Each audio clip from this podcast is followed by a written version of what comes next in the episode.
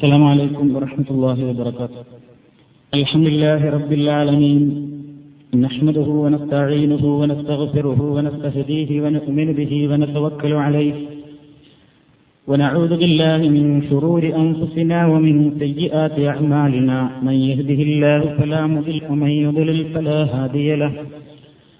وأشهد أن لا إله إلا الله وحده لا شريك له. وأشهد أن محمدا عبده ورسوله. أرسله بالهدى ودين الحق ليظهره على الدين كله ولو كره المشركون. اللهم صل على محمد وعلى آل محمد كما صليت على إبراهيم وعلى آل إبراهيم. إنك حميد مجيد. اللهم بارك على محمد وعلى آل محمد كما باركت على إبراهيم وعلى آل إبراهيم. إنك حميد مجيد. أما بعد فإن خير الحديث كتاب الله وخير الهدي هدي محمد صلى الله عليه وسلم وشر الأمور محدثاتها وكل محدثة بدعة وكل بدعة ضلالة. أعوذ بالله من الشيطان الرجيم. بسم الله الرحمن الرحيم. يا أيها الذين اتقوا الله حق تقاته ولا تموتن إلا وأنتم مسلمون സഹോദരിമാരെ വിശ്വാസിനികളെ റമദാനിന്റെ മുമ്പ് നമ്മൾ വിശദീകരിച്ചുകൊണ്ടിരുന്ന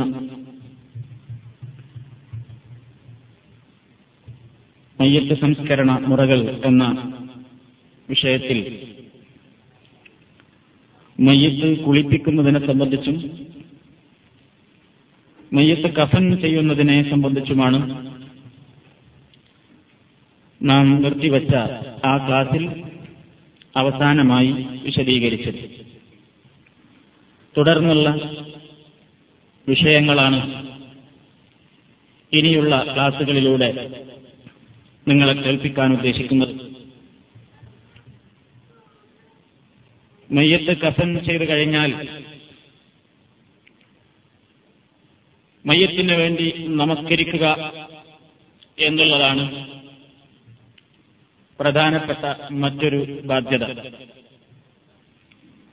കഫൻ ചെയ്ത് കഴിഞ്ഞ് പൂർത്തിയായാൽ വീട്ടിൽ വെച്ചോ അതല്ലെങ്കിൽ പള്ളിയിൽ വെച്ചോ അതുമല്ലെങ്കിൽ സൗകര്യപ്പെടുന്ന ഏതെങ്കിലും മൈതാനങ്ങളിലോ സ്ഥലങ്ങളിലോ വെച്ചോ നമസ്കാരം നിർവഹിക്കാവുന്നതാണ്. നമസ്കാരം പള്ളിയിൽ വെച്ച് മാത്രമേ ആകാൻ പാടുള്ളൂ എന്ന ഒരു ധാരണയോ പള്ളിയിലേക്ക് ജനാസ കടത്താൻ പാടില്ല പുറത്തുനിന്ന് മാത്രമേ നമസ്കരിക്കാവൂ എന്ന ധാരണയോ പ്രവാചക ചര്യയിൽ നിന്ന് നമുക്ക് മനസ്സിലാക്കുവാൻ സാധ്യമല്ല. പള്ളിയിൽ വെച്ചും പുറത്ത് സൗകര്യമുള്ള സ്ഥലങ്ങളിൽ വെച്ചും മയ്യത്ത് നമസ്കാരം നിർവഹിക്കാവുന്നതാണ് എന്നാണ് തെളിവുകളിൽ നിന്ന് പ്രവാചക ചര്യയിൽ നിന്ന് നമുക്ക് മനസ്സിലാക്കുവാൻ സാധിക്കുന്നത്. അതിന്റെ മുമ്പായി മയ്യത്ത് നമസ്കാരത്തെ സംബന്ധിച്ച് പറയുന്നതിന്റെ മുമ്പായി മയ്യത്ത് കഫൻ ചെയ്തു കഴിഞ്ഞാൽ ഈ മയ്യത്തിനെ മറമാടുവാൻ വേണ്ടി കൊണ്ടുപോകുന്ന ആ യാത്ര അതിനെ സംബന്ധിച്ച് ചില കാര്യങ്ങൾ ഉണർത്തുവാനുണ്ട്. ജനാസയുടെ പിന്നാലെ പോകുന്നത് സ്ത്രീകൾക്ക് പുണ്യമുള്ള കാര്യമായോ സുന്നത്തായത്തായോ നബിസല്ലാഹു അലൈഹി വസ്ല്ലം പഠിപ്പിച്ചിട്ടില്ല. പുരുഷന്മാർക്കാണ് ജനാസയെ ചുമക്കലും ജനാസയുടെ പിന്നാലെ പോകലും സുന്നത്തായും പുണ്യകർമ്മമായും നബിസല്ലാഹു അലൈഹി വസ്ല്ലം പഠിപ്പിച്ചിരുന്നിട്ടുള്ളത്. ഇത് നിങ്ങളെ ബാധിക്കുന്ന വിഷയമല്ലെങ്കിലും ഈ വിഷയം നിങ്ങൾ മനസ്സിലാക്കിയിരിക്കേണ്ടതുണ്ട് എന്നതുകൊണ്ട് ജനാസയെ പിന്തുടരുമ്പോൾ ശ്രദ്ധിക്കേണ്ടുന്ന ചില കാര്യങ്ങളെ സംബന്ധിച്ചും നിങ്ങളെയും ഉണർത്തുകയാണ്. ജനാസ ചുമന്നുകൊണ്ട് പോകലും അതിന്റെ പിന്നാലെ പോകുന്നതും ഒരു പുണ്യകർമ്മമായി നബിസല്ലാഹു അലൈഹി വസ്ല്ലം പഠിപ്പിച്ചതായി സഹീഹായ പല ഹദീസുകളിലും നമുക്ക് കാണാൻ സാധിക്കും. ഒരു മുസ്ലിമിന്റെ മറ്റൊരു മുസ്ലിമിനോടുള്ള കടപ്പാടുകളെ എണ്ണുന്ന ഹദീസിൽ നബിസല്ലാഹു അലൈഹി വസ്ല്ലം പറഞ്ഞിട്ടുണ്ട് ഇത്തിബാവുൽ ജനാസിദി ജനാസയെ പിന്തുടർന്നുകൊണ്ട് മയ്യത്തിന്റെ പിന്നാലെ പോവുക എന്നുള്ളത് പുണ്യകർമ്മമായി പ്രവാചകൻ ആ ഹദീസിലൂടെ മുസ്ലിമീങ്ങളുടെ ബാധ്യതയായി എന്ന് പഠിപ്പിക്കുകയാണ്. അതേപോലെ തന്നെ പ്രവാചകന്റെ മറ്റൊരു വാക്യം ഋതുവൽ മരീം വത്തബിഴുവൽ ജനായിസ് തുതക്കിറുക്കുമുൽ ആഖിറ. രോഗിയെ നിങ്ങൾ സന്ദർശിക്കുക ജനാദയുടെ പിന്നാലെ നിങ്ങൾ പോവുക നിങ്ങൾക്കത് പരലോകത്തെ സംബന്ധിച്ചുള്ള സ്മരണയുണ്ടാക്കുമെന്ന് നബിസല്ലാഹു അലൈഹി വസ്ല്ലം പറഞ്ഞതായി ഇമാം ബുഖാരി തന്റെ അൽ അദബുൽ മുഫ്രദ് എന്ന കിതാബിൽ രേഖപ്പെടുത്തിയതായി നമുക്ക് കാണാൻ സാധിക്കും. മയ്യത്തിനെ കൊണ്ടുപോകുമ്പോൾ ഒരു കട്ടിലിൽ കിടത്തിക്കൊണ്ടാണ് പോകാറുള്ളത്. മയ്യത്ത് കട്ടിൽ എന്നറിയപ്പെടുന്ന സാധാരണയായി നിങ്ങളെല്ലാം കണ്ടിട്ടുണ്ടായിരിക്കും. മയ്യത്തിനെ അത്തരത്തിലുള്ള ഒരു കട്ടിലിൽ ചുമന്നുകൊണ്ടാണ് കൊണ്ടുപോകാറുള്ളത്. ആ യാത്ര പുറപ്പെടുന്നതിന് മുമ്പായി ചില സ്ഥലങ്ങളിൽ മയ്യത്ത് വീട്ടിൽ നിന്ന് എടുക്കുന്നതിന്റെ മുമ്പായി ചില വീടുകളിലൊക്കെ ഒരു ഫാത്തിഹ വിളിയും അതേപോലെ തന്നെ യാസീം സൂറത്തോതി പ്രത്യേകം ഒരു ദ്വാ ചെയ്യുകയും ഒക്കെ ചെയ്തുകൊണ്ടുള്ള ഒരു സമ്പ്രദായം നമുക്ക് കാണാൻ സാധിക്കാറുണ്ട് ചിലയിടങ്ങളിൽ. വാസ്തവത്തിൽ മയ്യത്തിന് വേണ്ടി നമസ്കരിക്കുക എന്നുള്ളതല്ലാതെ മയ്യത്തെടുക്കുന്നതിന്റെ മുമ്പായി ഫാത്തിഹയോതുകയോ അതല്ലെങ്കിൽ സൂറത്തി യാസീനോതി പ്രത്യേകം ദുഴായിരിക്കുകയോ ചെയ്യുന്ന ഒരു സമ്പ്രദായം നബിസല്ലാഹു അലഹി വസ്ല്ലം നമുക്ക് കാണിച്ചു തന്നിട്ടില്ല. അവിടുത്തെ കൽപ്പനകൾ പ്രകാരം ജീവിച്ച മഹാന്മാരായ സഹാബാക്കിറാം ആരും തന്നെ ജനാസ എടുക്കുന്നതിന്റെ മുമ്പായി ഫാത്തിഹയോതുകയോ അല്ലെങ്കിൽ യാസീനോതുകയോ ചെയ്തുകൊണ്ട് ദുവാ ചെയ്തിട്ടാണ് ജനാസ എടുത്തത് എന്നതിന് യാതൊരു തെളിവുകളും ഇസ്ലാമിക പ്രമാണങ്ങളിൽ നമുക്ക് കാണുവാൻ സാധ്യമല്ല. അതുകൊണ്ട് അത്തരം ആചാരങ്ങൾ ചെയ്യുന്നത് പ്രവാചക ചര്യക്ക് വിരുദ്ധവും പ്രവാചകന്റെ കാലത്തില്ലാത്ത ഒരു അനാചാരവുമായിട്ടാണ് അത് ഘടിക്കപ്പെടുന്നത്. അത് ചെയ്യാത്തതിന്റെ പേരിൽ പല ആളുകളും വിമർശിക്കാറുണ്ട്. അങ്ങനെ ഒരാചാരം ഇസ്ലാമിൽ പ്രവാചകൻ സുന്നത്താക്കിയിട്ടില്ല എന്നതുകൊണ്ട് അത് വർദ്ധിക്കേണ്ടതും അത്തരത്തിലുള്ള പ്രവാചകൻ പഠിപ്പിക്കാത്ത ആചാരങ്ങൾ ചെയ്യുന്നതിൽ നിന്ന് മുസ്ലിമീങ്ങൾ പ്രവാചകനെ സ്നേഹിക്കുന്ന ആളുകൾ വിട്ടുനിൽക്കുകയുമാണ് ചെയ്യേണ്ടത് എന്നീ അവസരത്തിൽ ഓർമ്മപ്പെടുത്തുകയാണ്. ജനാദയെ അനുഗമിക്കുന്നതിന്റെ പുണ്യത്തെ സംബന്ധിച്ച് പുരുഷന്മാരെ ആ വിഷയത്തിൽ പ്രവാചകൻ സല്ലാഹു അലൈഹി വസ്ല്ലം ഉണർത്തിയ ധാരാളം ഹദീസുകളുണ്ട്. ഞാൻ നേരത്തെ സൂചിപ്പിച്ചു സ്ത്രീകൾക്ക് ഈ വിഷയം പുണ്യകരമായി പ്രവാചകൻ പഠിപ്പിച്ചിട്ടില്ല എന്ന്. ഉമ്മുഹത്തിയ റളിയല്ലാഹു തലാൻഹ അവർ പറയുന്നു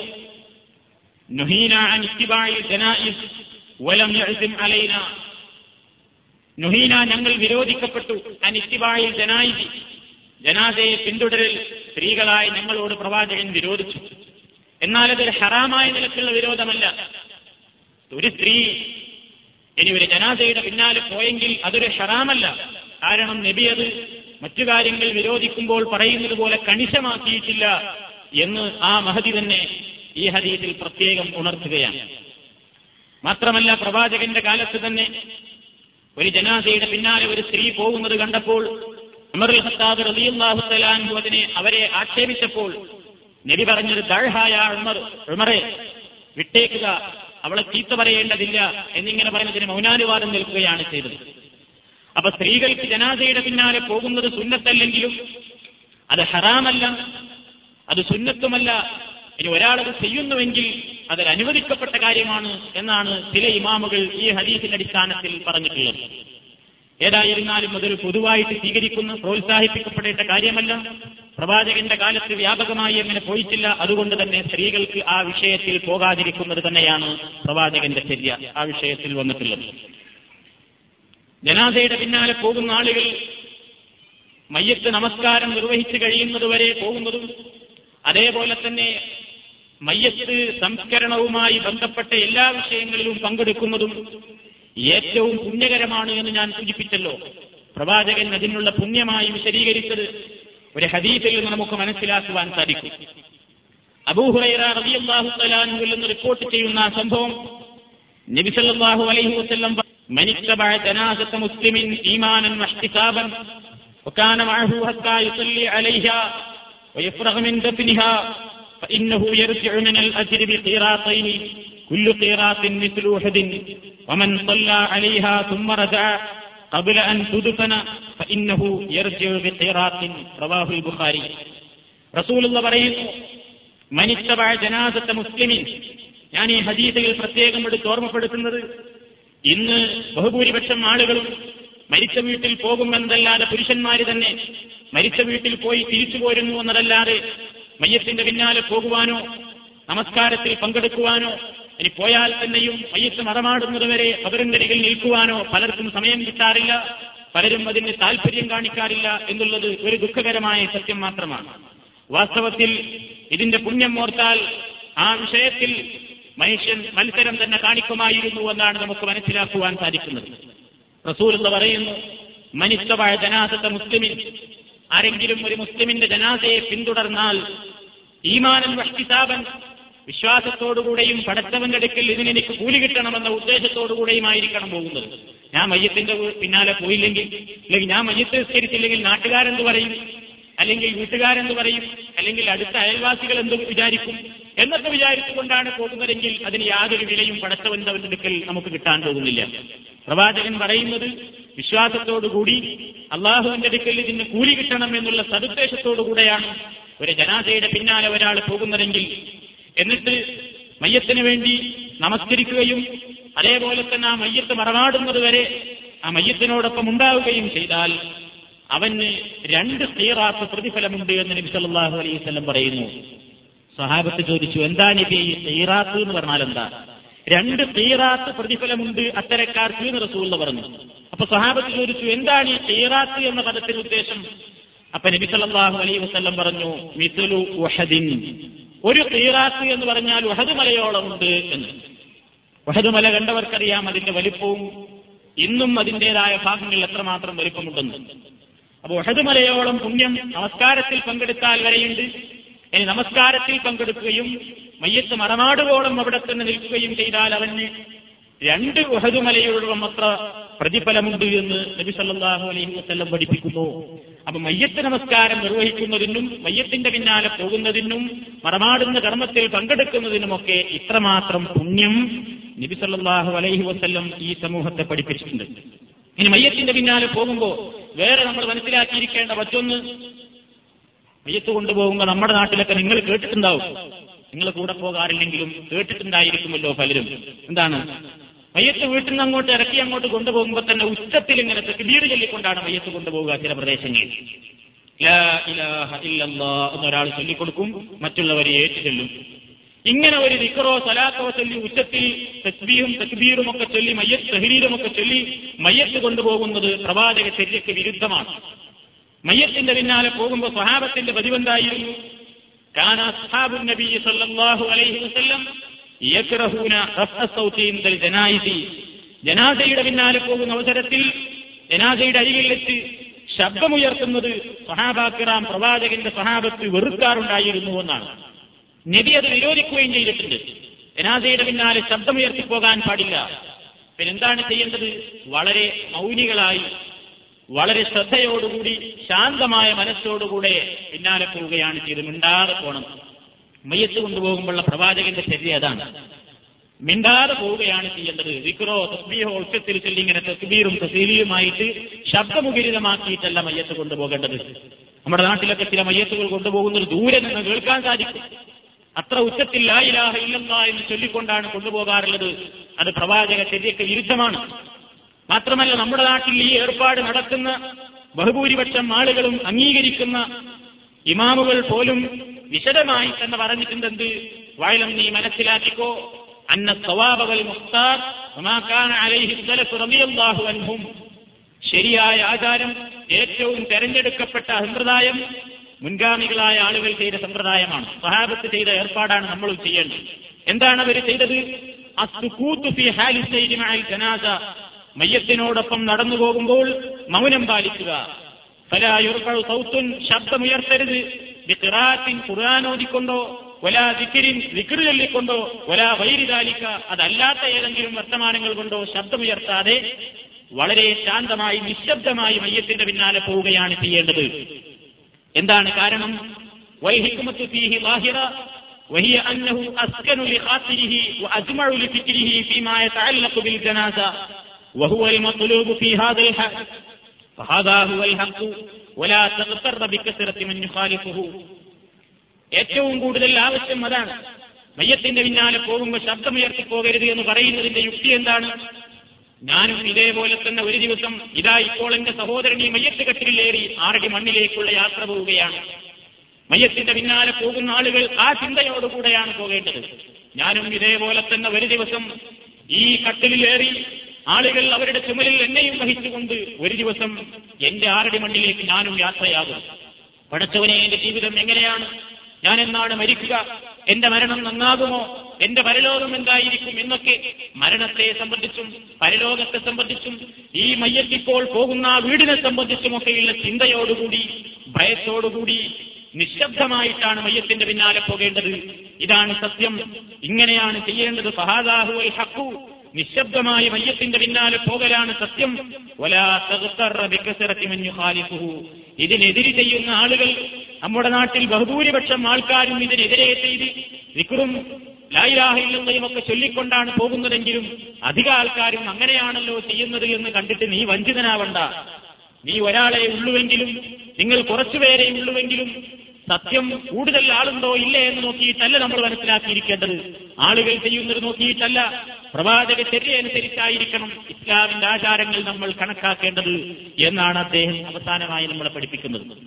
അപ്പൊ ഈ വിഷയത്തിൽ മയ്യത്ത് കൊണ്ടുപോകുമ്പോൾ വിക്റ് ചൊല്ലുക എന്നുള്ളതോ ഉച്ചത്തിൽ എന്തെങ്കിലും സംസാരിക്കുകയോ വർത്തമാനം പറയുകയോ ചെയ്യുക എന്നുള്ളതും ഒഴിവാക്കിക്കൊണ്ട് മരണത്തെ സംബന്ധിച്ചും പരലോകത്തെ സംബന്ധിച്ചുമുള്ള ചിന്തയാൽ മനസ്സിനെ നന്നാക്കി തീർക്കുകയും നിശബ്ദമായി മയ്യത്തിന്റെ പിന്നാലെ പോവുകയുമാണ് ചെയ്യേണ്ടത് എന്നീ അവസരത്തിൽ നമ്മൾ പ്രത്യേകം മനസ്സിലാക്കുക.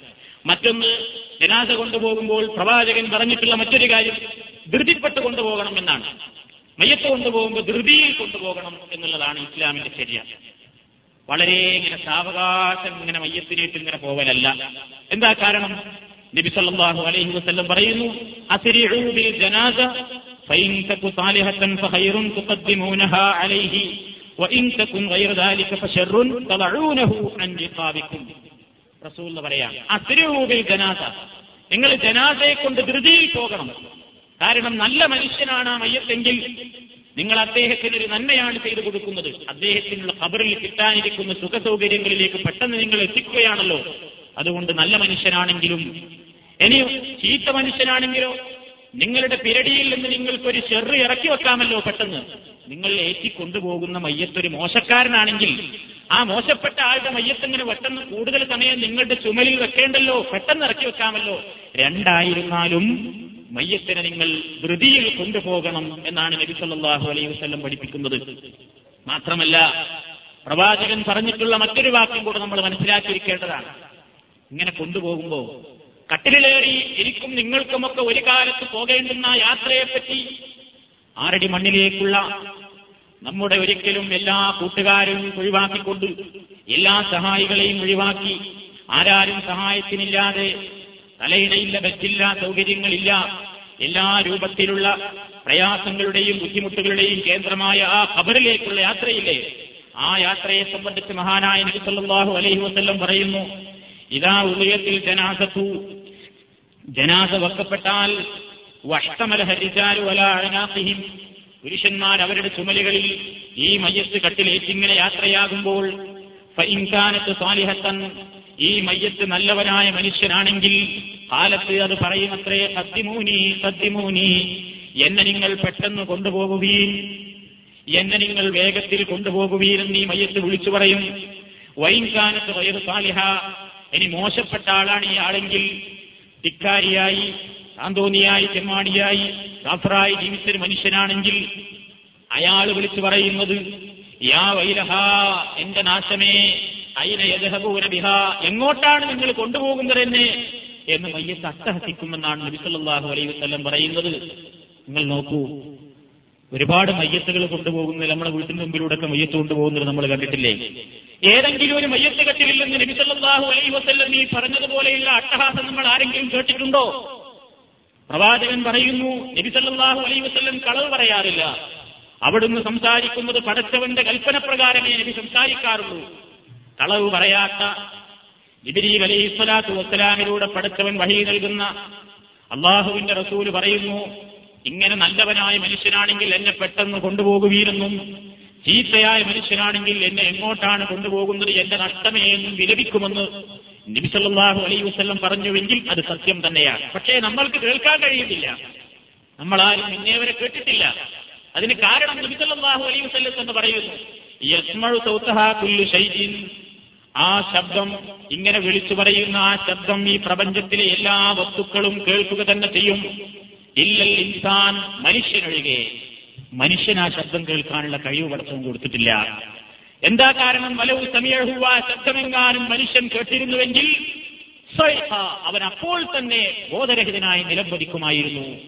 അത്ര വലിയ അട്ടഹാസമാണ് ആ മയ്യത്തെ സഹസിച്ചുകൊണ്ടിരിക്കുന്നത് ശബ്ദമുയർത്തിക്കൊണ്ടിരിക്കുന്നത് എന്ന്. നിങ്ങൾ നോക്കൂ മനുഷ്യന്റെ കേൾവിക്ക് ചില പരിധികളുണ്ട്. ഈ പ്രപഞ്ചത്തിൽ നടക്കുന്ന എല്ലാ ശബ്ദങ്ങളും നമുക്ക് കേൾക്കാൻ കഴിയില്ല. നമുക്ക് കേൾക്കാൻ കഴിയാത്ത പല ശബ്ദങ്ങളും ഇവിടുത്തെ മൃഗങ്ങൾ കേൾക്കുന്നുണ്ട്. ഇവിടുത്തെ ജന്തുക്കൾ കേൾക്കുന്നുണ്ട്. ഇവിടുത്തെ ചെറിയ ഇഴജന്തുക്കൾ വരെ മനുഷ്യൻ കേൾക്കാത്ത പല ശബ്ദങ്ങളും കേൾക്കുന്നുണ്ട്. മനുഷ്യൻ കാണാത്ത പലതും അവ കാണുന്നുണ്ട്. അപ്പൊ നബിസല്ലാഹു അലൈ വസ്ല്ലം പറയുന്നത് മനുഷ്യന് ഈ ശബ്ദം കേൾക്കില്ല. അവനത് കേൾക്കുകയായിരുന്നുവെങ്കിൽ പെട്ടെന്ന് തന്നെ അവൻ ബോധരഹിതനായി മരിച്ചു വീഴുമായിരുന്നു എന്നാണ്. അത്ര വലിയ അട്ടഹാസമാണ് അത്ര വലിയ ശബ്ദമാണ് അതിന്. അപ്പൊ നമ്മളത് കേട്ടിട്ടില്ല എന്ന് വിചാരിച്ചുകൊണ്ട് അതിനെ തള്ളേണ്ടതില്ല എല്ലാ കേളില്ലാ ശബ്ദങ്ങളും ഇവിടെ ഈ പ്രപഞ്ചത്തിൽ നടക്കുന്ന എല്ലാ ശബ്ദങ്ങളും കേൾക്കാൻ നമുക്ക് കഴിവില്ല. ഇത് ശാസ്ത്ര ലോകം തന്നെ സമ്മതിച്ചതാണെന്ത്? മനുഷ്യൻ ഇവിടെ നടക്കുന്ന എല്ലാ ശബ്ദങ്ങളും കേൾക്കാനുള്ള കഴിവില്ല. അവന്റെ കർണകുടത്തിനും അവന്റെ ശ്രവണശേഷിക്കും ചില പരിധികളും പരിമിതികളുമുണ്ട്. അതുകൊണ്ട് അവന്റെ കേൾവിക്ക് ഒരിക്കലും ഈ ശബ്ദത്തെ പിടിച്ചെടുക്കാനുള്ള കഴിവില്ല. ആ രൂപത്തിലാണ് അള്ളാഹു അതിൽ സംവിധാനിച്ചിരിക്കുന്നത്. അപ്പൊ ഏതായിരുന്നാലും അത്തരത്തിലുള്ള ഒരവസ്ഥയാണ് മനുഷ്യൻ ആ സമയത്തുണ്ടാകുന്നത് എന്ന് നബി സല്ലല്ലാഹു അലൈഹി വസല്ലം പറയുന്നു. നീയത്തിന്റെ പിന്നാലെ പോകുന്ന ആൾക്കാരുടെ വേറൊരു വിഷയം മനസ്സിലാക്കിയിരിക്കേണ്ടത് മയ്യത്തിന്റെ ചില ആൾക്കാർ പറയാറുണ്ട് ജനാദ മയ്യത്ത് കെട്ടിലിന്റെ മുമ്പിലാണോ നടക്കേണ്ടത്? പിന്നിലാണോ നടക്കേണ്ടത്? ഒപ്പം പോകുന്ന ആൾക്കാർ അതോ ഇടത്തു ഭാഗത്താണോ വലത്തു ഭാഗത്താണോ? ഇതൊക്കെ അഭിപ്രായ വ്യത്യാസമുള്ള കാര്യമാണ്. ഏതായിരുന്നാലും നമ്മൾ മനസ്സിലാക്കിയിരിക്കേണ്ടത് മയ്യത്തിന്റെ പിന്നാലെ പോകുമ്പോൾ. ഇനി മുമ്പിൽ നടന്നാലും വിരോധമല്ല പിന്നിൽ നടന്നാലും വിരോധമല്ല ഇടത്തോ വലത്തോ ഏത് ഭാഗത്തായിരുന്നാലും കുഴപ്പമില്ല. റിപ്പോർട്ട് ചെയ്യുന്ന ഹദീസിൽ കാണാം നബിസല്ലാഹു അലൈഹി വസ്ല്ലമും അബൂബക്കർ സിദ്ദീഖും ജനാസയെ വാഹനത്തിൽ പിന്തുടരുന്നത് നല്ലതല്ല എന്നുള്ളതാണ് പ്രവാചക ചര്യയിൽ നിന്ന് മനസ്സിലാക്കുവാൻ സാധിക്കുന്നത്. മയ്യത്തിന് അനുഗമിക്കുന്ന ആൾക്കാർ വാഹനത്തിലല്ല പോകേണ്ടത്. പിന്നെ ഒരു സ്ഥലത്ത് ജനാസ കൊണ്ടുപോകാൻ സൗകര്യം വാഹനത്തിലാണ് അതല്ലാതെ പറ്റുകയില്ലെങ്കിൽ ഒപ്പം പോകുന്ന ആൾക്കാർക്കും വാഹനത്തിലല്ലാതെ പോകാൻ പറ്റുന്നില്ലെങ്കിൽ ആ സമയത്ത് വാഹനത്തിൽ പോകുന്നതിന് വിരോധമില്ല. പക്ഷേ നടന്നു പോകുന്നതാണ് അതിന്റെ ശരിയായ രൂപം. നബിസല്ലാഹു അലൈഹി വസ്ല്ലം ഒരു ജനാസയുടെ പിന്നാലെ പോകുമ്പോൾ അവിടത്തേക്ക് വേണ്ടി ഒരു വാഹനം കൊണ്ടുവന്നപ്പോൾ നബിസല്ലാഹു അലൈവല്ലം ആ വാഹനത്തിൽ കയറാൻ കൂട്ടാക്കിയില്ല. നബിയോട് ചോദിച്ചു നിങ്ങൾ എന്തുകൊണ്ടാണ് വാഹനത്തിൽ കയറാതിരുന്നത്?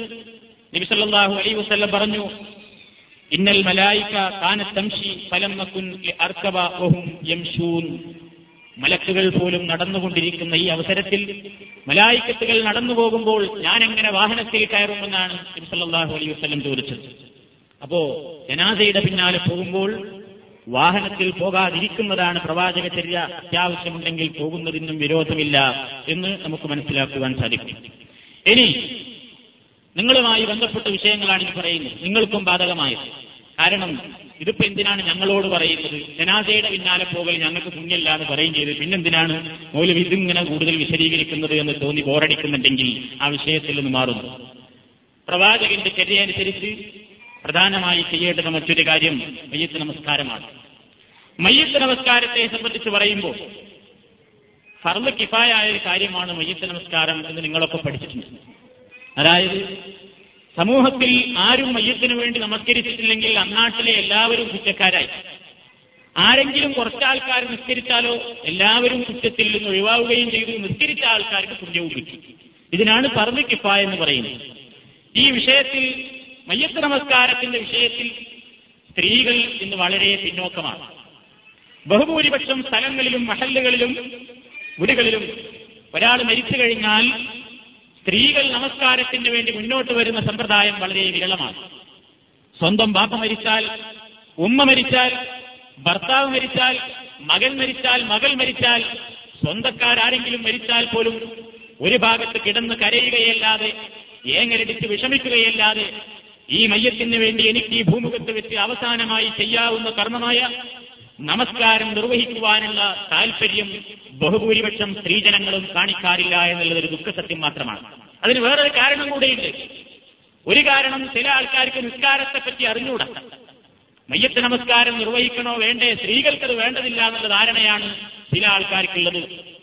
വാസ്തവത്തിൽ സ്ത്രീകൾക്കും പുരുഷന്മാർക്കും ഒക്കെ മയ്യത്ത് നമസ്കാരം ഒരേപോലെ തന്നെയാണ്. അവർക്ക് ഒരേപോലെ തന്നെയാണ് അതിന്റെ പുണ്യം. പുരുഷൻ നിസ്കരിച്ചാൽ കൂടുതൽ കൂലിയും സ്ത്രീ നിസ്കരിച്ചാൽ കുറച്ചു കൂലിയും എന്നുള്ള ഒരു വേർതിരിവ് ഇസ്ലാമിലില്ല. അതുകൊണ്ട് തന്നെ മയ്യത്ത് നമസ്കാരം എന്ന് പറയുന്ന സമ്പ്രദായം സ്ത്രീ സമൂഹത്തിൽ നിന്ന് എടുത്തുപോയിക്കൊണ്ടിരിക്കുന്ന ഈ ആചാരം ഈ സമൂഹത്തിൽ പ്രാവർത്തികമാക്കാനുള്ള തന്റെ ഇടവും കഴിവും അറിവും നിങ്ങൾ നേടിയെടുക്കേണ്ടതുണ്ട്. സാധാരണയായിട്ട് പള്ളികളിലാണ് നമ്മുടെ നാട്ടിലൊക്കെ മയ്യത്ത് നടക്കുക അപ്പൊ മയ്യത്തൊക്കെ കഫൻ ചെയ്ത് കഴിഞ്ഞാൽ പെട്ടെന്ന് അങ്ങോട്ട് പള്ളിയിലേക്ക് എടുക്കുക എന്നുള്ളതല്ലാതെ അവിടെ നിൽക്കുന്ന സ്ത്രീകൾ നിസ്കരിക്കാൻ തയ്യാറാവാറില്ല. നിസ്കരിക്കണമെങ്കിൽ വിവരം വേണ്ടേ? മയ്യത്ത് നിസ്കരിക്കണം. ആര് ഇമാമ് നിൽക്കും? ഇമാമ് നിൽക്കാൻ ധൈര്യമില്ല. ഇനി ഒരു പുരുഷൻ ഇമാമ് നിന്ന് കൊടുത്താലോ? ഏയ് ഞങ്ങൾക്കത് ഇപ്പോ കഴിയില്ല. അല്ലെങ്കിൽ കാര്യപ്പെട്ട ആരെങ്കിലും ആയിരിക്കും മരിച്ചിട്ടുണ്ടാവുക എന്താ മറ്റുള്ളവർ വിചാരിക്കും. ഏയ് ഇവൾക്കൊരു ദുഃഖമൊന്നുമില്ലേ? ഇത്ര പെട്ടെന്ന് തന്നെ എഴുന്നേറ്റ് വന്ന് നിസ്കരിക്കുന്നൊക്കെ കാണുന്നുണ്ടല്ലോ എന്ന് ആൾക്കാരെന്തെങ്കിലും പറഞ്ഞെങ്കിലോ എന്ന് വിചാരിച്ച് മാറി നിൽക്കുന്ന വേറെ ചില തോന്നുന്നുണ്ട് ഏതായിരുന്നാലും ഒരു മനുഷ്യന് വേണ്ടി ഈ ഭൂമുഖത്ത് വെച്ച് ആര് തന്നെ മരണപ്പെട്ടാലും അതൊരു പക്ഷേ നമ്മുടെ ബാപ്പയായിരിക്കും നമ്മുടെ ഉമ്മയായിരിക്കാം നമ്മുടെ മകനായിരിക്കാം മകളായിരിക്കാം പ്രിയപ്പെട്ട തോഴൻ ഭർത്താവായിരിക്കാം മരിച്ചു പോകുന്നത് ആങ്ങളയായിരിക്കാം അനിയത്തിയായിരിക്കാം. ആരായിരുന്നാലും അവർക്ക് വേണ്ടി കരയുന്നതിന് പകരം അവർക്ക് വേണ്ടി വേദന സഹിക്കുന്നതിന് പകരം അവർക്ക് വേണ്ടി നമുക്ക് ചെയ്യാൻ കഴിയാവുന്നത് ഈ ഭൂമുഖത്ത് വെച്ച് ഇനി അവർക്ക് ചെയ്യാൻ കഴിയാവുന്ന അവസാനത്തെ കാര്യം അവരെ കബറടക്കുന്നതിന്റെ മുമ്പ് അവർക്ക് വേണ്ടി നിസ്കരിക്കലാണ്. അതിനുള്ള വിവരം നിങ്ങൾ നേടിയെടുക്കണം. ഇത് പുരുഷന്മാരുടെ പുരുഷന്മാരും ഇതിൽ നിന്ന് ഒഴിവല്ല. ബഹുഭൂരിഭാഗം പുരുഷന്മാരും നിസ്കരിക്കാൻ പോകുന്നൊക്കെ ഉണ്ടെങ്കിലും നിസ്കരിക്കാൻ അധികം ആൾക്കാർക്ക് പറഞ്ഞുകൂടാ? മയ്യത്ത് നിസ്കാരം പതി അധികം ആളുകൾക്കും പറഞ്ഞുകൂടാ? ഒരാളോട് ചോദിക്കുക എങ്ങനെ മയ്യത്ത് നിസ്കരിക്കുക?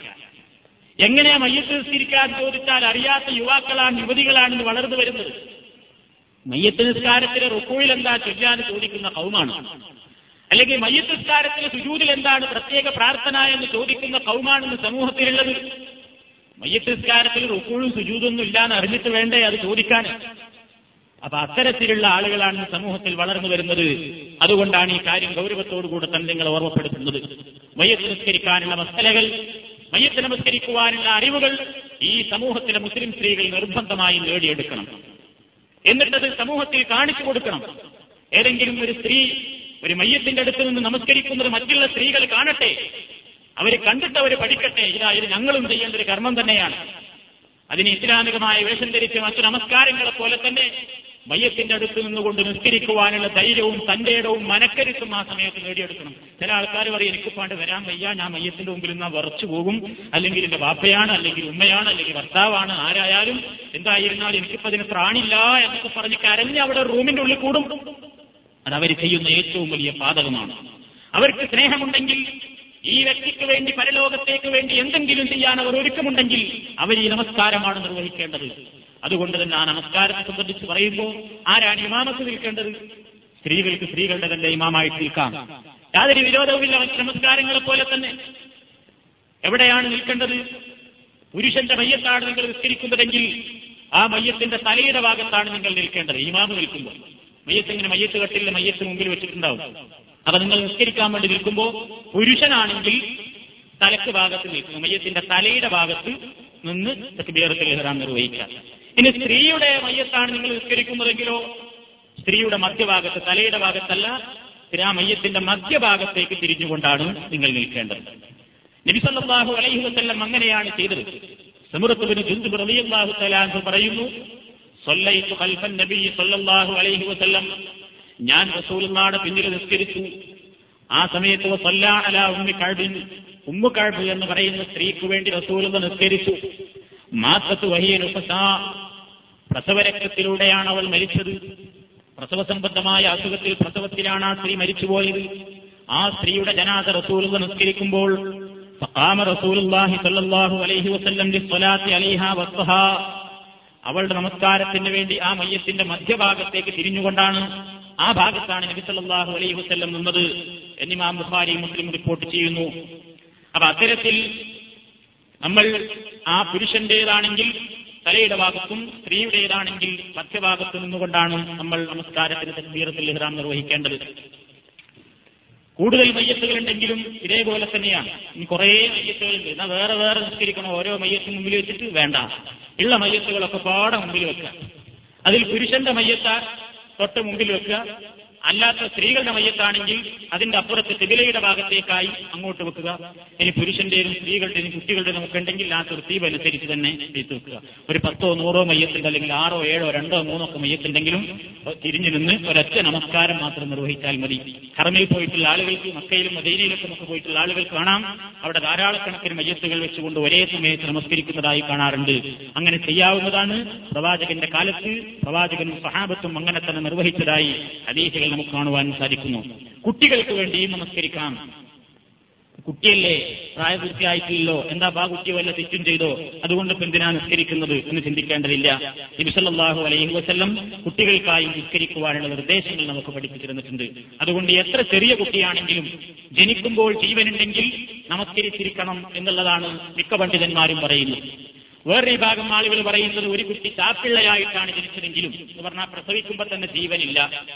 എന്നാലും ആ കുട്ടിക്ക് വേണ്ടി നിസ്കരിക്കണം. പ്രായം തികഞ്ഞിട്ടാണ് പ്രസവിച്ചതെങ്കിൽ എന്ന നിബന്ധനയോടുകൂടി. അഥവാ നാലാം മാസത്തിൽ റൂഹ് ഊതുന്നു എന്നുള്ളതാണല്ലോ പറയപ്പെടാറുള്ളത്. അപ്പൊ ആ കുട്ടിക്ക് ഏതായിരുന്നാലും നാലാം മാസത്തിൽ ജീവനിട്ടിട്ടുണ്ട് പിന്നീട് വയറ്റിൽ വെച്ച് മരിച്ചതാണല്ലോ. അതുകൊണ്ട് പിറന്നു വീഴുമ്പോൾ ശബ്ദിച്ചിട്ടില്ലെങ്കിലും ചാപ്പിള്ളയാണെങ്കിലും നിസ്കരിക്കണം എന്ന് ഒരു വിഭാഗം പണ്ഡിതന്മാർ അഭിപ്രായപ്പെടുന്നു. എന്നാൽ വേറൊരു വിഭാഗം പറയുന്നത് അത് വേണ്ടതില്ല. ജനിക്കുമ്പോൾ കുട്ടിക്ക് ജീവനുണ്ടെങ്കിലേ നിസ്കരിക്കേണ്ടതുള്ളൂ എന്ന അഭിപ്രായക്കാരാണ്. എന്തായിരുന്നാലും വിരോധമില്ല. ഏതായിരുന്നാലും കുട്ടികൾക്ക് വേണ്ടി നിസ്കാരം നിർവഹിക്കണം എന്ന വിഷയത്തിൽ ആർക്കും അഭിപ്രായ വ്യത്യാസമില്ല. എങ്ങനെയാണ് നിസ്കരിക്കേണ്ടത്? നിസ്കാരത്തെ സംബന്ധിച്ച് നബിസല്ലാഹു അലൈഹി വസ്ല്ലം പറയുന്നത് മയ്യ നമുക്ക് വേണ്ടി നമ്മുടെ മൈ നമ്മൾ മരിച്ചു കഴിഞ്ഞാൽ മറ്റുള്ളവർ നമുക്ക് വേണ്ടി പ്രാർത്ഥിക്കുന്ന ആ നിസ്കാരം അത് ഈ മയ്യത്തിന് ഏറ്റവും കൂടുതൽ ഉപകരിക്കുന്ന ഒരു കർമ്മമാണ് എന്നാണ്. റസൂൽ എന്ന് പറയുന്നു മാമിൻ മയ്യത്തിൻ യുസല്ലി അലൈഹി ഉമ്മത്തും മിനൽ മുസ്ലിമീന യബ്ലുഗൂന മിഅത്തൻ കുല്ലുഹും യശ്ഫഊന ലഹു ഇല്ലാ ശുഫിഉ ഫീഹി. ഒരു മുസ്ലിമായ മനുഷ്യന് വേണ്ടി നൂറാളുകൾ ആ നൂറാളുകളും നമസ്കരിക്കുന്നു ആ നൂറാളുകളും അദ്ദേഹത്തിന് വേണ്ടി പടച്ചവനോട് ശുപാർശ പറയുന്നു എങ്കിൽ അവരുടെ ശുപാർശ അള്ളാഹു സ്വീകരിക്കാതിരിക്കുകയില്ല എന്ന്. അപ്പൊ നൂറാൾക്കാരെങ്കിലും നിസ്കരിക്കാറുണ്ടായാൽ അത് ഏറ്റവും വലിയൊരു കാര്യമായിട്ടാണ് പ്രവാചകൻ പറയുന്നത്. ഇനി വേറെ ചില ഹദീസുകളിൽ നാൽപ്പത് ആളുകളെങ്കിലും ഉണ്ടായാൽ ഇത് കാണാൻ സാധിക്കും റസൂലുള്ള പറയുന്നു മാമിൻ റജുലിൻ മുസ്ലിമിൻ യമൂത്തു فيقوم على جنازته أربعون رجلا لا يشركون بالله شيئا إلا شفعهم الله فيه رواه مسلم ഒരു മുസ്ലിം മരിച്ചു ഏതെങ്കിലും ഒരു മുസ്ലിമായ മനുഷ്യൻ മരണപ്പെട്ടു എന്നിട്ട് അദ്ദേഹത്തിന്റെ ജനാസക്ക് വേണ്ടി നിസ്കരിക്കുന്നു അർബഴൂന റസുലൻ നാൽപ്പത് ആളുകൾ ഏതെങ്കിലും നാൽപ്പത് ആളുകളല്ല മാപ്പിളന്റെ പേരുണ്ട്. മാപ്പിള പേരാണ് അത്തരത്തിലുള്ള ഒരു മുസ്ലിങ്ങൾ എന്ന് നിസ്കരിച്ചാലല്ല ഈ പറയുന്നത്. എങ്ങനത്തെ മുസ്ലിമീങ്ങളാണ് നമസ്കരിക്കുന്നത്. അവരല്ലാഹുവിൽ ഒരിക്കലും പങ്കുചേർത്തിട്ടില്ല. മുശ്രിക്കീങ്ങളല്ല പടച്ചവനെ പേടി ജീവിക്കുന്ന അള്ളാഹുവിനോട് മാത്രം വിളിച്ച് പ്രാർത്ഥിക്കുന്ന അള്ളാഹുവിനോട് മാത്രം സങ്കടങ്ങൾ പറയുന്ന പടച്ചവന് മാത്രം ആരാധനകൾ അർപ്പിക്കുന്ന മുഷിരിക്കുകളല്ലാത്ത നല്ലവരായ മനുഷ്യന്മാര് നാൽപ്പത് ആളുകളെങ്കിലും ഒരു മയ്യത്തിന് വേണ്ടി നിസ്കരിച്ചാൽ അവരുടെ പ്രാർത്ഥന ഇദ്ദേഹത്തിന്റെ വിഷയത്തിൽ അള്ളാഹു തല സ്വീകരിച്ചവരുടെ ശുപാർശ സ്വീകരിക്കാതിരിക്കുകയില്ല എന്ന് നബി സല്ലല്ലാഹു അലൈഹി വസല്ലം പറയുന്നു. ഇതൊക്കെ ഒരു ഭാഗ്യാണ്. നമ്മൾ മരിച്ചു. നമ്മൾ മരിച്ച് നമുക്ക് വേണ്ടി മയ്യത്ത് നിസ്കരിക്കാൻ ഒരുപാട് ആൾക്കാരുണ്ടാകുക എന്നുള്ളത് ഒരു വലിയ ഭാഗ്യമാണ് ആർക്കാണ് ഇതിന്റെ തോഫീക്ക് ഉണ്ടാകാനെന്ന് പറഞ്ഞുകൂടാ പല മഹാന്മാരും മരിച്ചു പോകുമ്പോൾ ലക്ഷക്കണക്കിന് ആളുകളാണ് അവരുടെ ജനാസയിൽ പങ്കെടുക്കുന്നത്. നമ്മൾ മരിച്ചു കഴിഞ്ഞാൽ എനിക്ക് നമുക്ക് വേണ്ടി പുറത്തു തരണേ എന്ന് പ്രാർത്ഥിക്കാനാണ് ഈ ആളുകളൊക്കെ വരുന്നത്. ആ കൂട്ടത്തിൽ നല്ലവരായ മനുഷ്യരുണ്ടായാൽ ഒരൊറ്റ നല്ല മനുഷ്യനുണ്ടെങ്കിൽ ആ നല്ലവനായ ഒരൊറ്റ മനുഷ്യന്റെ ദുആ സ്വീകരിച്ചെങ്കിൽ അത് നമുക്ക് ഏറ്റവും വലിയൊരു പുണ്യകരമായ കർമ്മമായിരിക്കും. അപ്പൊ നമുക്ക് വേണ്ടി മറ്റുള്ളവർ നിസ്കരിക്കണമെങ്കിൽ എന്ത് വേണം? നമ്മളും മറ്റുള്ള ആളുകൾക്ക് വേണ്ടി നിസ്കരിക്കണം. മയ്യത്ത് നമസ്കരിക്കുന്ന സമ്പ്രദായം നമുക്കുണ്ടാകണം. അതേപോലെ തന്നെ നമുക്ക് വേണ്ടി മറ്റുള്ളവർ നിസ്കരിക്കുന്നതിന്റെ പുണ്യം നമുക്ക് കിട്ടണമെങ്കിൽ നമ്മുടെ നമസ്കാരം നമ്മൾ കൃത്യമായിട്ട് നിർവഹിക്കണം. നിങ്ങൾ കാണാറില്ലേ? അറബിയിലും ഇംഗ്ലീഷിലും മലയാളത്തിലുമൊക്കെ ചില സ്റ്റിക്കറുകൾ വീടിന്റെ വാതിലുകളിലും പല സ്ഥലങ്ങളിലുമൊക്കെ ഒട്ടിച്ചു കാണാം. സൊല്ലി അലൈക്ക കബുലാൻ സൊല്ലി. നീ നിസ്കരിക്കുക. കബുലാൻ അലൈ. നിനക്ക് വേണ്ടി നിസ്കരിക്കപ്പെടുന്നതിന്റെ മുമ്പ് നിനക്ക് വേണ്ടി മറ്റുള്ളവർ നിസ്കരിക്കുന്നതിന്റെ മുമ്പ് മനുഷ്യ നീ നിനക്ക് വേണ്ടി നിസ്കരിക്കണം. എന്ന് പറഞ്ഞാൽ അഞ്ചു നേരം കൃത്യമായി നിസ്കരിക്കുന്ന മുസ്ലിമിന് അള്ളാഹുവിനെ ഭയപ്പെട്ടുകൊണ്ട് ജീവിക്കുന്ന മുസ്ലിമിനെ മറ്റുള്ളവന്റെ നിസ്കാരം കൊണ്ട് കാര്യമുണ്ടാവുകയുള്ളൂ. തോന്നിയതുപോലൊക്കെ തോന്നുമ്പോഴൊക്കെ നിസ്കരിച്ച് യാതൊരു ചിട്ടയുമില്ലാതെ തന്റെ നിസ്കാരത്തിന്റെ കാര്യത്തിൽ ശ്രദ്ധയില്ല ഇസ്ലാമിക ജീവിതത്തിൽ ശ്രദ്ധയില്ല. പഠിച്ചവനോട് മാത്രമല്ല പ്രാർത്ഥന മറ്റ് പലരോടുമാണ് എന്നിങ്ങനെയൊക്കെയുള്ള ജീവിതം നയിച്ചാൽ നിനക്ക് വേണ്ടി മറ്റുള്ളവർ പ്രാർത്ഥിച്ചതുകൊണ്ട് ഉപകരിച്ചു കൊള്ളണമെന്നില്ല. നേരെ മറിച്ച് നീ തന്നെ നിന്റെ ജീവിതം ചിട്ടപ്പെടുത്തണം. ഇതേപോലെ തന്നെ നമുക്ക് വേണ്ടി മറ്റുള്ള ആൾക്കാർ നിസ്കരിക്കുക എന്നുള്ള ഭാഗ്യം നമുക്ക് കിട്ടണമെങ്കിൽ അതിന് അള്ളാഹുവിന്റെ ഒരു പ്രത്യേകമായ തോഫീക്ക് ഉണ്ടാവുക തന്നെ വേണം. ഏതായിരുന്നാലും ഇത്തരത്തിൽ നമസ്കാരം നിർവഹിക്കുമ്പോൾ ചില ഹദീസുകൾ കാണാൻ സാധിക്കും. ഉള്ള സ്വത്ത് ഉള്ള ആളുകളെ കൊണ്ട് മൂന്ന് സ്വത്തെങ്കിലും ആക്കുന്നതാണ് നല്ലത് എന്നൊക്കെ ചുരുങ്ങിയത് മൂന്ന് സ്വത്തെങ്കിലും മയ്യത്ത് നമസ്കാരത്തിന് വേണ്ടി ഉണ്ടാക്കുക എന്നൊക്കെ ചില ഹദീസുകൾ നമുക്ക് കാണാൻ സാധിക്കും. ഏറ്റവും പുണ്യകരമായ ഒരു കാര്യമാണ് അള്ളാഹു സ്വീകരിച്ചെങ്കിൽ നമ്മൾ മരിച്ചുപോയാൽ നമുക്കും ഉപകാരം കിട്ടുന്ന അതല്ലെങ്കിൽ നമ്മൾ ആർക്കു വേണ്ടിയാണ് ദ്വാഴ ചെയ്യുന്നതെങ്കിൽ അവർക്ക് ഉപകാരം ലഭിക്കുന്ന ഒരു പുണ്യകർമ്മമാണ്. നമസ്കാരത്തിന്റെ രൂപത്തെ കൂടി പറഞ്ഞുകൊണ്ട് ഇന്നത്തെ ക്ലാസ് അവസാനിപ്പിക്കുകയാണ്. ഇങ്ങനെയാണ് നമസ്കരിക്കേണ്ടത് നമസ്കാരത്തിന്റെ രൂപത്തെ സംബന്ധിച്ച് നിങ്ങൾക്ക് ധാരാളം പ്രസിദ്ധീകരണങ്ങളിൽ നിന്ന് വായിച്ചറിയുന്നുണ്ടാകും പക്ഷേ ബഹുഭൂരിപക്ഷം ആളുകൾക്കും അതിന്റെ പ്രാർത്ഥന അറിഞ്ഞുകൂടാ? എങ്ങനെയാണ് നിസ്കരിക്കേണ്ടത്? സാധാരണ നിസ്കാരത്തിന്റെ പോലെ തന്നെ ഉതു കൊടുത്ത് ചെല്ലുക മയ്യത്തിന്റെ അടുത്ത് നിൽക്കുക. നേരത്തെ പറഞ്ഞ രൂപത്തിൽ നിൽക്കുക. ഈ മയ്യത്തിന് വേണ്ടി ഞാൻ നാല് തക്ബീറോടുകൂടെ നിസ്കരിക്കുന്നു എന്നുള്ള നെയ്യത്തോടുകൂടെ തക്ബീറത്തിൽ കയറാനില്ല അള്ളാഹു അക്ബറിന് കൈവെക്കുക. അള്ളാഹു അക്ബറിന് ചൊല്ലി കൈകെട്ടിയാൽ ഒന്നാമത്തെ നാല് നാല് തക്ബീറാണ് മയ്യത്ത് നിസ്കാരത്തിനുള്ളത് എന്ന് ആദ്യം പഠിച്ചു വെക്കുക. ഒന്നാമത്തെ തക്ബീറത്തിൽ കയറാൻ നിർവഹിച്ചു കഴിഞ്ഞാൽ സൂറത്തുൽ ഫാത്തിഹ ഓതുക നിങ്ങൾക്ക് എല്ലാവർക്കും അറിയാം. സൂറത്തുൽ ഫാത്തിഹ അറിയാത്തവരുണ്ടാവില്ല. അത് ചെല്ലുമ്പോ അക്ഷരപ്പിഴവൊക്കെ ഉണ്ടാവുമെങ്കിലും അത് അറിയാത്തവർ ഏതായാലും ഉണ്ടാവില്ല. കാരണം അക്ഷരപ്പിഴവൊക്കെ തീർത്ത് കൃത്യമായിട്ട് പഠിച്ച് സൂറത്തുൽ ഫാത്തിഹ നിർവഹിച്ചു. പിന്നീട് വീണ്ടും അള്ളാഹു അക്ബർ എന്ന് കൈ ഉയർത്തി വീണ്ടും കൈ നെഞ്ചിലേക്ക് വെക്കുക.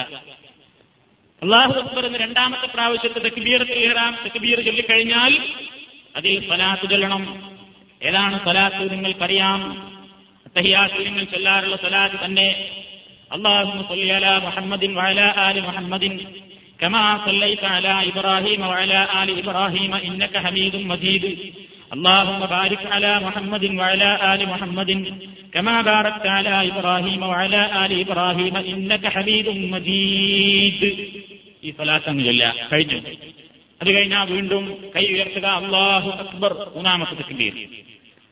മൂന്നാമത്തെ തക്ബീരിൽ പ്രാർത്ഥിക്കുക. അതാണ് പ്രധാനപ്പെട്ട വശം. അതാണ് ആ പുസ്കാരത്തിന്റെ കാതൽ അതാണ്. നബി സല്ലല്ലാഹു അലൈഹി വസല്ലം പറയുന്നു മയ്യിത്തി ലഹു നിങ്ങൾ മയ്യത്തിന് വേണ്ടി നിസ്കരിക്കുമ്പോൾ മയ്യത്തിന് വേണ്ടി നിങ്ങൾ നമസ്കരിക്കുമ്പോൾ ലഹു ആത്മാർത്ഥമായിട്ട് നിങ്ങൾ പ്രാർത്ഥിക്കണം. പടച്ചവനോട് മനസ്സ് തട്ടി പറയണം. അതിൽ പറയുന്ന കാര്യങ്ങൾ മനസ്സ് തട്ടി പറയണമെങ്കിൽ എന്തുവാണ് അതിന്റെ അർത്ഥം അറിയണം. അപ്പോഴേ മനസ്സ് തട്ടി പറയാൻ പറ്റുള്ളൂ. മയ്യത്തിന് വേണ്ടിയാ നമ്മൾ ദുആ ചെയ്യുന്നത്. അതാണ് പ്രധാനപ്പെട്ട വശം. അതാണ് അധികം ആൾക്കാർക്ക് പറഞ്ഞുകൂടാത്തത് മയ്യത്ത് ധൈര്യം ഓ എനിക്ക് ധൈര്യമുണ്ട്. ഇത് പോയിട്ട് നിന്നാലോ? ഒന്നാമത്തെ രണ്ടാമത്തെ തെക്കുബീർ ഉഷാറായിട്ട് കിടക്കും. എന്താ കാരണം? മറ്റു നിസ്കാരങ്ങളിലൊക്കെ പോലെ മൂപ്പർക്ക് അറിയാം. രണ്ടാമത്തെ തെക്കുബീരിൽ അത്തയ്യാത്തിലെ സലാത്തും അറിയാം. മൂന്നാമത്തേലാണ് പ്രധാനം. സലാത്തും ഫാത്തിയൊക്കെ കഴിഞ്ഞിട്ട് പിന്നെ ദുവാ ചെയ്യണം. ദുവാ ചെയ്യാൻ അധികം ആൾക്കാർക്ക് അറിഞ്ഞുകൂടാ ഈ തരത്തിലുള്ള ബഹുഭൂരിപക്ഷം ആൾക്കാർ ഒന്ന് സ്വന്തം മനസ്സിനോട് ചോദിച്ചാട്ടെ എനിക്കറിയോ? അയ്യത്ത് നമസ്കരിക്കുമ്പോൾ എന്താണ് ദുവാ ചെയ്യേണ്ടത് എന്ന് എനിക്കറിയാമോ? അത് ചോദിക്കണം മനസ്സിനോട്. അറിയില്ലെങ്കിൽ അത് പഠിക്കണം. എന്താണ് പല പ്രാർത്ഥനകളും വന്നിട്ടുണ്ട്. ആ കൂട്ടത്തിൽ നിങ്ങളൊക്കെ സാധാരണയായിട്ട് മുമ്പെങ്കിലും പഠിച്ചു മറന്നതാണെങ്കിലും ഓർക്കുക. നബിസല്ലാഹു അലൈഹി വസല്ലം ഒരിക്കൽ റസൂലുള്ളാഹി ജനാസ ജനാസയുടെ മേൽ നമസ്കരിച്ചു.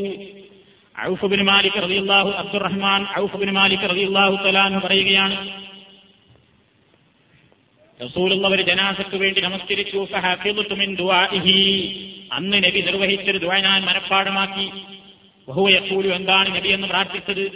അള്ളാഹു ലഹു വഅഫിഹി വഅഫു അൻഹു وأكرم نزله ووسع مدخله واغسله بالماء والثلج والبرد ونقه من الخطايا كما نقيت الثوب الأبيض من الدنس وأبدله دارا خيرا من داره وأهلا خيرا من أهله وزوجا خيرا من زوجه وأدخله الجنة وأعذه من نذاب القبر ومن نذاب النار ഈ പ്രാർത്ഥന റസൂലുള്ള എന്ന് പ്രാർത്ഥിച്ചപ്പോ പിന്നിൽ നിസ്കരിക്കുന്ന സ്വഹാബി പറയുകയാണ് അള്ളാഹുടെ റസൂൽ ആ മയ്യത്തിന് വേണ്ടി ദുവാ ചെയ്യുന്ന. ഈ ദുവാ കേട്ടപ്പോൾ ഹത്താ തമന്നയിച്ചു ഞാൻ കൊതിച്ചുപോയി. റസൂൽ ഇങ്ങനെ ദുവാ ചെയ്യുന്നത് കേട്ടപ്പോൾ ഞാൻ ആഗ്രഹിച്ചു പോയി എന്താ ആഗ്രഹിച്ചത്?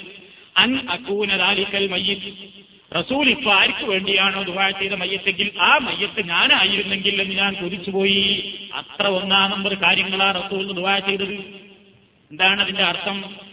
പടച്ചവനെ അള്ളാഹുമ അള്ളാഹുവെ ലഹുവിന്റെ സഹോദരന് നീ പുറത്തു കൊടുക്കണം റബ്ബേ. പുറത്തു കൊടുക്കണേ തമ്പുരാനെ ഒരുപാട് തെറ്റുകൾ ചെയ്തിട്ടുണ്ടാകും അറിഞ്ഞും അറിയാതെയും. ഇനി അദ്ദേഹത്തിന് ഒന്നും ചെയ്യാനുള്ള അവസരമില്ല റബ്ബേ അതുകൊണ്ട് പുറത്തു കൊടുക്കണം. വർഷംഹു അദ്ദേഹത്തോട് നീ കരുണ കാണിക്കണം പടച്ചവനെ. വാഫിഹി അദ്ദേഹത്തിന് സൗഖ്യം നൽകണേ റബ്ബേ. വാഴ്പുവൻഹു അദ്ദേഹത്തിന്റെ പാപങ്ങളെല്ലാം പുറത്തു മാപ്പ് ചെയ്തു കൊടുക്കണം റബ്ബേ.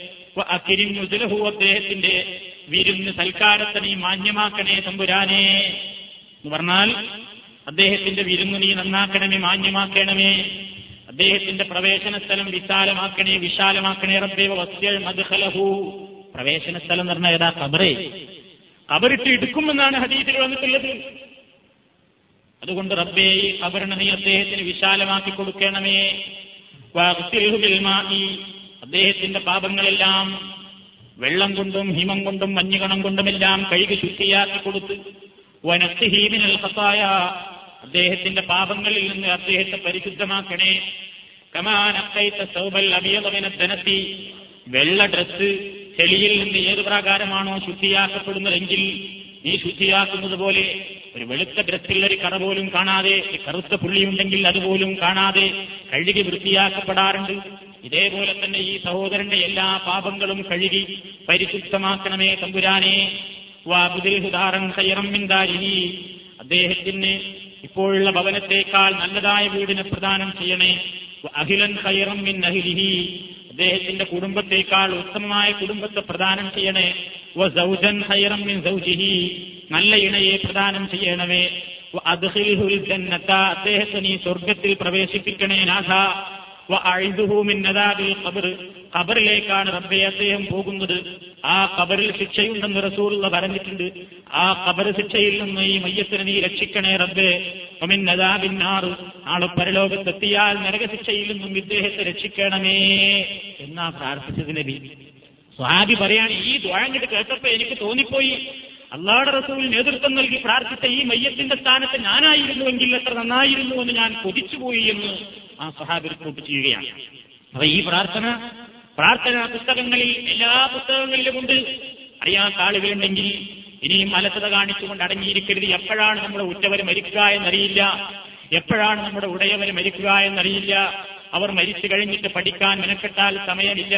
ആ സമയത്ത് പഠിച്ചാൽ നമുക്ക് കാര്യവും ഉണ്ടാവുകയില്ല. നമുക്കത് തലയിലും കയറില്ല അതുകൊണ്ട് ഹൃദിസ്ഥമാക്കുവാൻ ഉടനെ നമ്മൾ സമയം കാണണം ഈ ദുആ നമ്മൾ പഠിക്കണം ഇതേപോലെ തന്നെ വേറെയും പ്രാർത്ഥനയുണ്ട് അതായിരുന്നാലും വിരോധമില്ല മറ്റൊരു പ്രാർത്ഥന അള്ളാഹും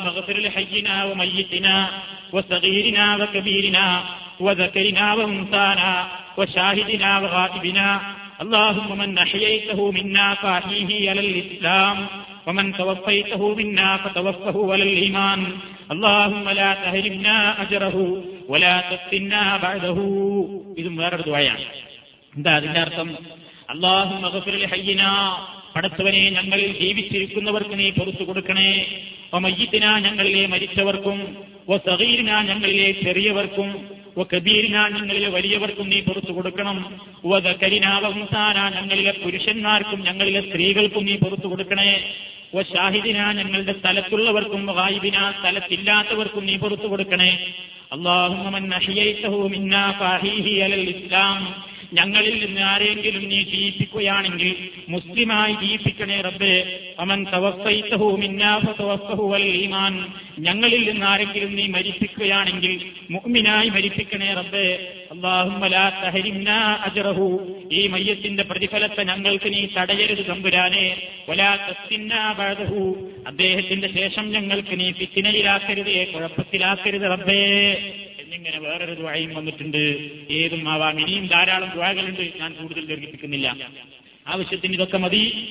ഈ പ്രാർത്ഥനകളിൽ ഏതെങ്കിലും നിങ്ങൾക്ക് സൗകര്യമുള്ള ദ്വാകൾ ആദ്യം പറഞ്ഞതാണ് ഏറ്റവും പ്രധാനമായിട്ടുള്ളത്. അത് തന്നെ കാണാതെ പഠിക്കാൻ ശ്രമിക്കുക. അത് ആത്മാർത്ഥമായിട്ടായിരിക്കണം ദ്വാ ചെയ്യുന്നത്. പിന്നെ അതും കഴിഞ്ഞ് മൂന്നാമത്തെ ആ തക്ബീറും കഴിഞ്ഞ് പിന്നെ വീണ്ടും അള്ളാഹു അക്ബർ നാലാമത്തെ തക്ബീറിലേക്ക് പോകുന്നു. ആ അവസരത്തിൽ പ്രത്യേകിച്ച് പ്രാർത്ഥനയൊന്നും ചൊല്ലാൻ ഹദീസിൽ വന്നിട്ടില്ല. ഒന്നും ചെല്ലാതെ അള്ളാഹു അക്ബർ എന്ന് പറഞ്ഞ് അസ്ലാം വലൈക്കും റഹമത്തുള്ളാന്ന് സലാം കൂട്ടിയാലും വിരോധമല്ല. എന്നാൽ